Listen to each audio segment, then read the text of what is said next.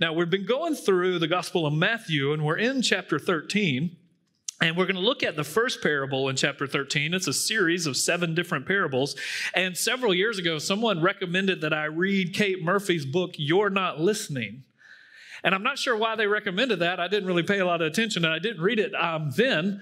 But I was reminded of the book this week when I was listening to an interview with David Brooks, who's a conservative columnist for the New York Times. And he was talking about how, you know, in his whole career, he's never seen more contention and division than he's seen at this time. And one of the things he thinks is kind of part of the, the heart of the problem is we're just not listening to one another.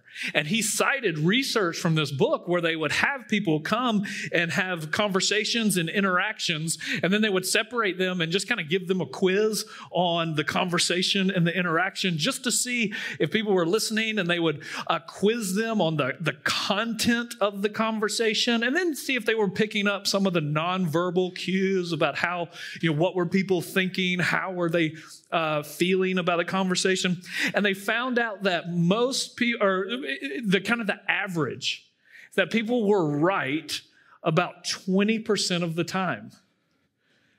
So that means in normal conversation, people are misinterpreting you 80% of the time. That was the average. There were certain kind of really highly relational people who would get things right about 50% of the time, but a huge, a, a, a, large, a shocking majority or, or, or group uh, got would get things right 0% of the time.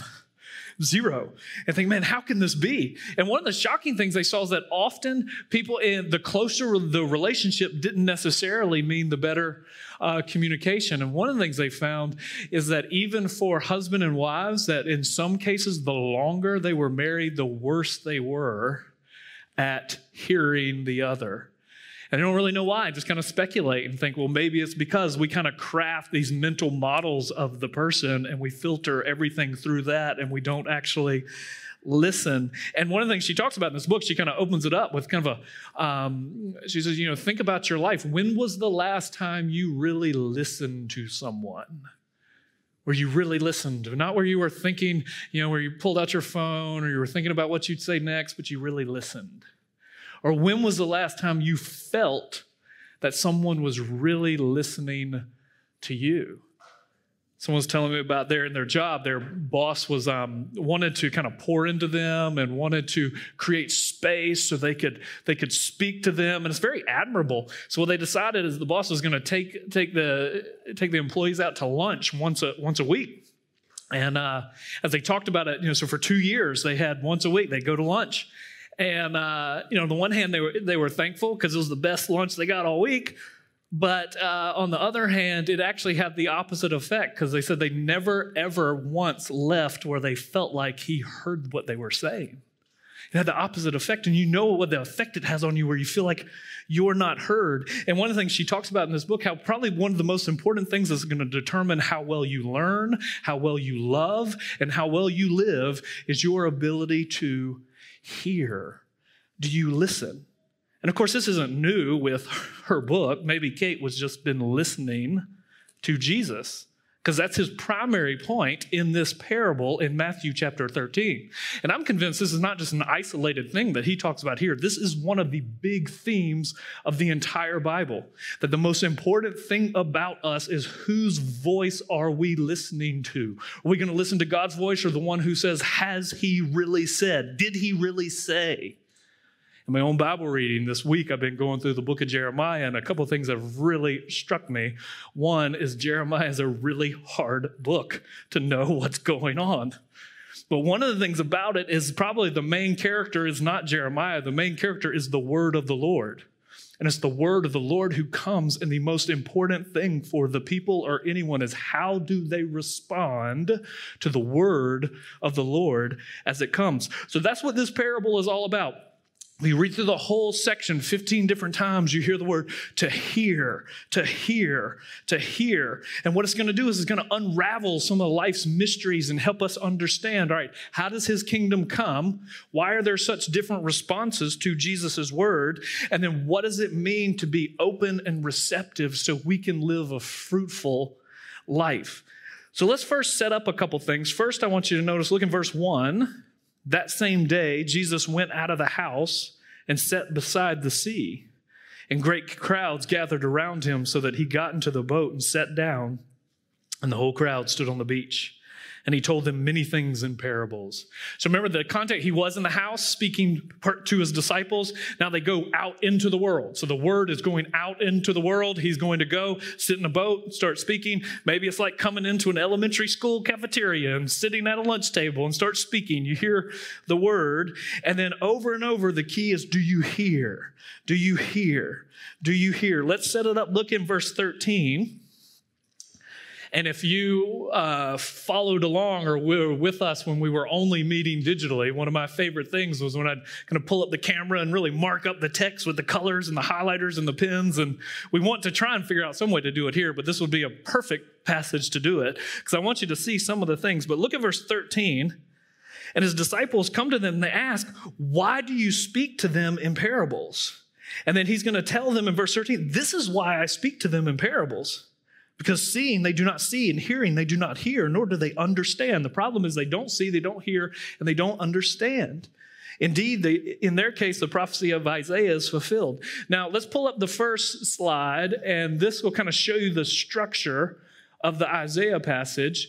So, what I want you to see is how it's laid out. For this people's heart has grown dull and with their ears they can barely hear, and their eyes they have closed, lest they should see with their eyes and hear with their ears and understand with their heart and turn, and I would heal them.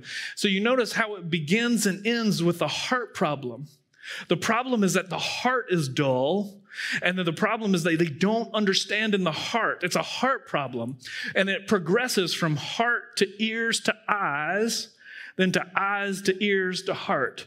So the problem is, how can you, the word kind of get into you in such a way where it gets in, transforms the heart, and then comes out? So we have a heart problem. And so, what we're going to look at is we look at the, the three different soils, or four different soils. Three of them fail, three of them don't hear, they don't listen.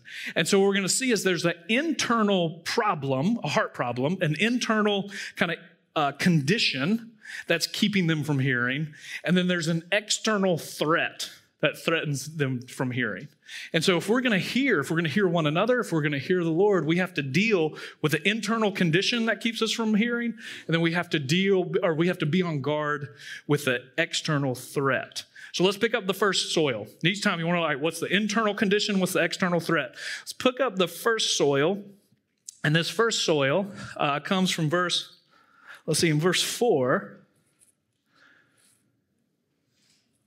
Liz, can y'all go to that next? The computer was locking up in the first service, so let's see. All right, there we go. So here, the internal condition is hardness, and the external threat is that the word gets snatched away. So a sower went out to sow, and as he sowed, some seed fell along the path, and the birds came and devoured them. And then Jesus gives the interpretation. You know, kind of some inside baseball on like sermon preparation. You know, one of the things we as preachers we, uh, I don't know, love, but one of the things we like to do is you kind of take like an obscure passage, like let's preach on this really obscure passage in Jeremiah, and then preach on it in such a way where people, ah, I n- never heard that. That's so amazing. That was so good. And, you know, we kind of, yeah, think that's great. And, uh, but here, Jesus actually tells you the point of what he's making. So if you come up with anything other than this, then you're, you're wrong. There's, there, there's no room for creativity. So Jesus gives us the point. So first, the sower went out to sow, he sowed, and then he's going to tell us what each of them mean. When anyone hears the word of the kingdom and does not understand it, so that's the problem. They're, they're hearing, but they're not understanding. The evil one comes and snatches away what has been sown in his heart. This is what was sown along the path. So you see, all right, the parallels. The, there's a sower who's Christ, and he sows his word. That's the seed. The word is the word of the kingdom. And then the birds uh, are the evil one, and the birds snatch it away if it falls on the path. So the internal problem is hardness. It can't penetrate. It's just on the surface. And then the external problem is that the birds come in and snatch it away. So one of the problems is you won't hear others and you won't hear the Lord if your, your heart is hard. But I wonder if there's not some more happening here. I wonder why Jesus says some seed fell along the path, the footpath. the walkway. I mean, he could have just said fell on hard ground. But I wonder if there's not a subtle um, shot being taken at, you know, the problem here is maybe the pragmatic path.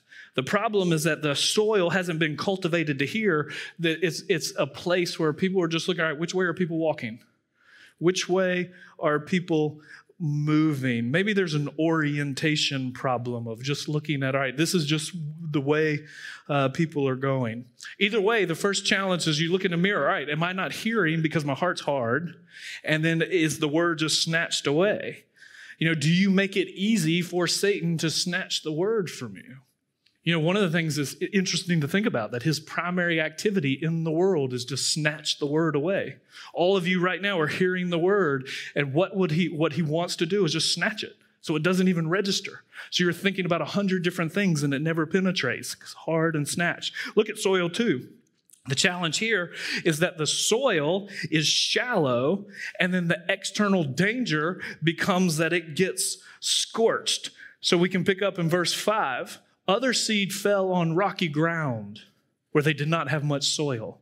And immediately they sprang up, but since they had no depths of soil, but when the sun rose, they were scorched. And since they had no root, they withered away. As for what was sown on the rocky ground, this is the one who hears the word, all right, and then immediately receives it with joy. So it shoots up with joy. But yet he has no root in himself but endures only for a while. And then when tribulation or persecution arise on account of the word, so this is the sun is tribulation, is persecution, it scorches. Now it's because of the word. It's not just pers- you know, life is hard. It's because of believing the word. It's something that you're believing that's causing the world to persecute you or to bring difficulty. Immediately he falls away. So the problem with the heart soil is that it's shallow, there's no depth. And then the external challenge is that you get scorched. Notice the three negatives up top.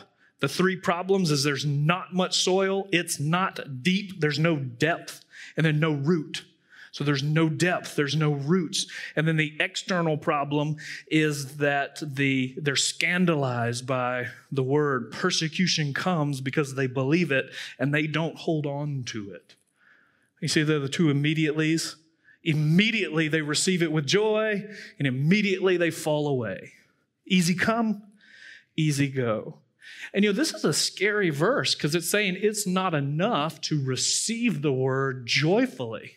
There must be depth, there must be roots. You know, Martyn Lloyd-Jones said in 1955 that the curse of our age is that we live in a superficial age. And I don't think we've gotten a lot deeper since 1955. You know, and I wonder if one of the things this isn't a subtle kind of attack, it's not just being shallow, but it's worth thinking about all right, what, what makes us shallow? Why are we shallow? What are the things that can cause us to latch to, to receive joyfully, but then follow away? You know, it's one thing like we want your kids to come and to have fun and to enjoy, love their class, love being here. We want them to receive the word with joy. But you know, you can create a kind of whiz bang carnival environment that's like fairy tale land that they can love, but doesn't produce any depth. And it's not just kids that can struggle with that. We can struggle with it as adults. You think, all right, what are the things that can cause us joy? I mean, you can have a certain type of compelling music with a compelling communicator and a, an amazing vision and all of these things that we can latch onto with joy. But then, does it produce any depth? You know, the desire to be anchored, the desire to be rooted, the desire to be grounded. On the one hand, that can sound boring, but there is no life and stability in fruit without it. And so, as we think about our kids, you know, we, we, we know one of the challenges. This is just a challenge for everything that's important in life. I think one of the most underrated things in life are things that are boring. I mean, we act like if a kid says, Oh, this is boring, we act like that's the worst condemnation ever. So many of the best things in life just have seasons of boringness to them. So don't fear the boredom. We we wrestle this even in our own family. When uh, you know eight months where we could only meet digitally, and we were creating the digital services. I think we scarred our three year old uh, permanently because now anytime we pull up YouTube on the television, he goes, "No, I don't want to watch the church service. Not the church service." So I know you are watching the church service. Do you know how long your daddy and mommy spent on this church service? You are watching it. Say, no, can't we watch Bluey? It's like, I get it. I cannot compete with an animated Australian sheepdog. But you are going to watch it because you need it, because the most important thing, the most important reality in your life is to know that on this day we come into the Lord's presence to hear the Lord's word, and that word can take root, and it is what will produce all of the God glorifying, life giving fruit in your own heart that you need. So, yes, we're watching the church service. I know this is kind of the test of loyalty. When the persecution comes, do they hold on? And I just wonder, even in relationships, you know, uh, relationships that don't get to a place of depth because of a shallow soil, not willing to go go there. But that's the second thing. Shallow soil can be scorched. Third danger is the self-indulgent get strangled. Look at the, the next uh, verses. So in verse six and seven, you know, the next is that it gets sown among the thorns. So other seeds fell among the thorns. Me go back. Other seeds that fell among the thorns, and then uh, the thorns grew up and choked them. And as for what was sown among the thorns, this is the one who hears the word, but notice what chokes it it's the cares of the world and the deceitfulness of riches they choke it away. So, in one sense, they're self indulgent and they get strangled. That's the internal. They're surrounded, they're in a place where they're surrounded by the, the thorns and they get their eyes get fixated on the cares of the world or the anxiety of the age. And then it's the temptation of wealth and prosperity that chokes them. So, the first, you know, the two great tests the first one is a test, test of persecution. Do you hold on to the word when it gets hard? The other test is the test of uh, ambition, uh, the test of prosperity. Do you hold on to the word when things are good?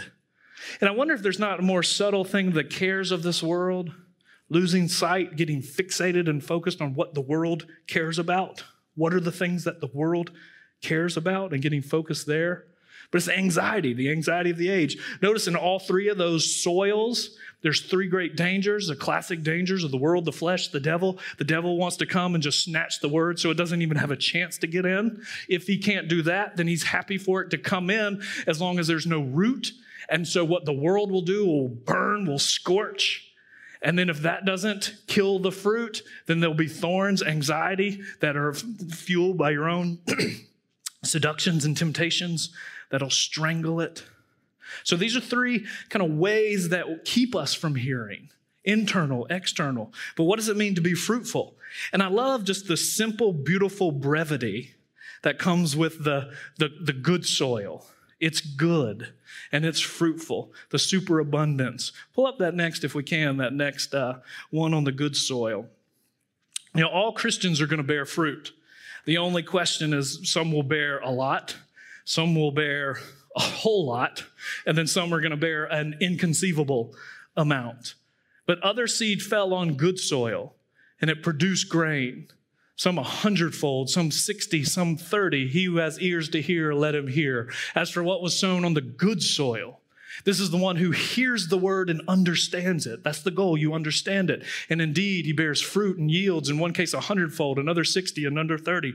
You know, a really good harvest, a good crop would be about 30 fold. And then 60 is double, and then 100 is over triple, just inconceivable return. So, what does it mean to be good soil? You know, in one sense, it's being the opposite of, of the bad soil. Contra the first soil, it means you're soft, you're not hard. You're open. You take it in. Contra the, unlike the second soil, you're not shallow. You're looking for depth. Uh, there's depth. Unlike the third soil, you're protective over it. You don't let anxiety and cares strangle it out. I mean, you all know what it's like to um, have anxiety and cares weighing on you in such a way where even in with people or relationships, you want to listen, You want to hear, you want to be open, but you can be so weighed down by your own anxiety that you can't hear. And these three things, it's not this way. And then the word, the word of the kingdom. But notice the central point is that they understand. And really understand is more than just a cognitive thing, like can you like pass the test? It's more of a posture. I think understanding really means standing under where you stand under the word, you submit to it, you want to receive it, you're humble to hear it. And so, what does it produce? Really quickly, just kind of four lessons we can learn from the soils. One is that this is a parable of victory. You know, it shows a great harvest is coming despite all of the opposition and difficulties. You know, one of the challenges, is all right, how do you do the math? So, are you accountants? You can wrestle with this. All right, how do you do the math? Is it are there three types of soil that fail and then one soil that's successful? So is Jesus, uh, is he one for four? Is he batting 250? Or is it 50 50 where there's three that fail and then you have three that are successful and it's a 30, 60, 100? So either way, it's an image of victory in the midst of seeming defeat. It's an image of victory. There's going to be triumph. There's going to be victory. There's going to be fruit that comes as 30, 60, 100 fold. And that's an encouragement for all of us because his kingdom will advance. He will build his church. His word will be tri- uh, will triumph. It will accomplish what he sends it out to do. The only question is how much fruit will you display? How, what part will you play in it? There will be living, dynamic gospel presences in this community and in every community across the globe. The question is just what part will we play in that? But it's also a parable of patience. It teaches us not to get too discouraged when things don't come about the way we think we they should, with the, the speed and the rapidity that they should. It moves slowly. It's also a parable of responsibility. As Christians, our responsibility is to be good hearers where we hear, we're open, we receive, to be receptive. And as a church, it's our responsibility to sow the word. That's the most important thing we do. Join Jesus as he's sowing his words, because lasting fruit only comes from the word. And it has to be implanted so it can then grow. And it's also a parable of power, because the power is there in the word. That's what brings about transformation. So think about the fruit in your own, your own life. How much better? Just think the fruits of the Spirit. How much, how, how different would your life be if you had 30 fold more love in your life? How much different would your life be if you had 60 fold more joy? How much different would your household be if you had a hundredfold more patience? I don't want to think about it. Let's go to the next one. How much different would your life be with an exponential growth of all of these things? This is the type of fruit that the word gets into us and then it can bear and bring transformation both to us and our community. So let's pray and ask the Lord to make that happen. Lord, we thank you for your word and we ask that you help us to be the kind of people who are open and receptive to experience and embrace this that kind of fruit. Pray that we would be good hearers who hear your word and then experience exponential growth in love and joy, peace, patience, kindness, goodness. All of these things would mark us. And this we ask in Christ's holy name. Amen. So, very quickly, I know I'm going on longer than I anticipated, but as we close, just think about how this communion represents spiritual seed that can get in you. And then as they sing, you take it in and ask the Lord to bless it to a hundredfold. So the bread represents his broken body, that his body was broken so yours can be made whole again. It represents healing. So, what would it be like to have a hundredfold healing both for you and then it spread from you? And the, and the, the wine represents forgiveness. What would it be like to have forgiveness, uh, to experience forgiveness in such a way where it flowed out from you 30, 60, a hundredfold? Ask Him to make that happen. And now may the love of a dying Savior, the power of a risen Savior, and the hope of a returning Savior be yours now, this week, forever, and always. Amen. Go in peace.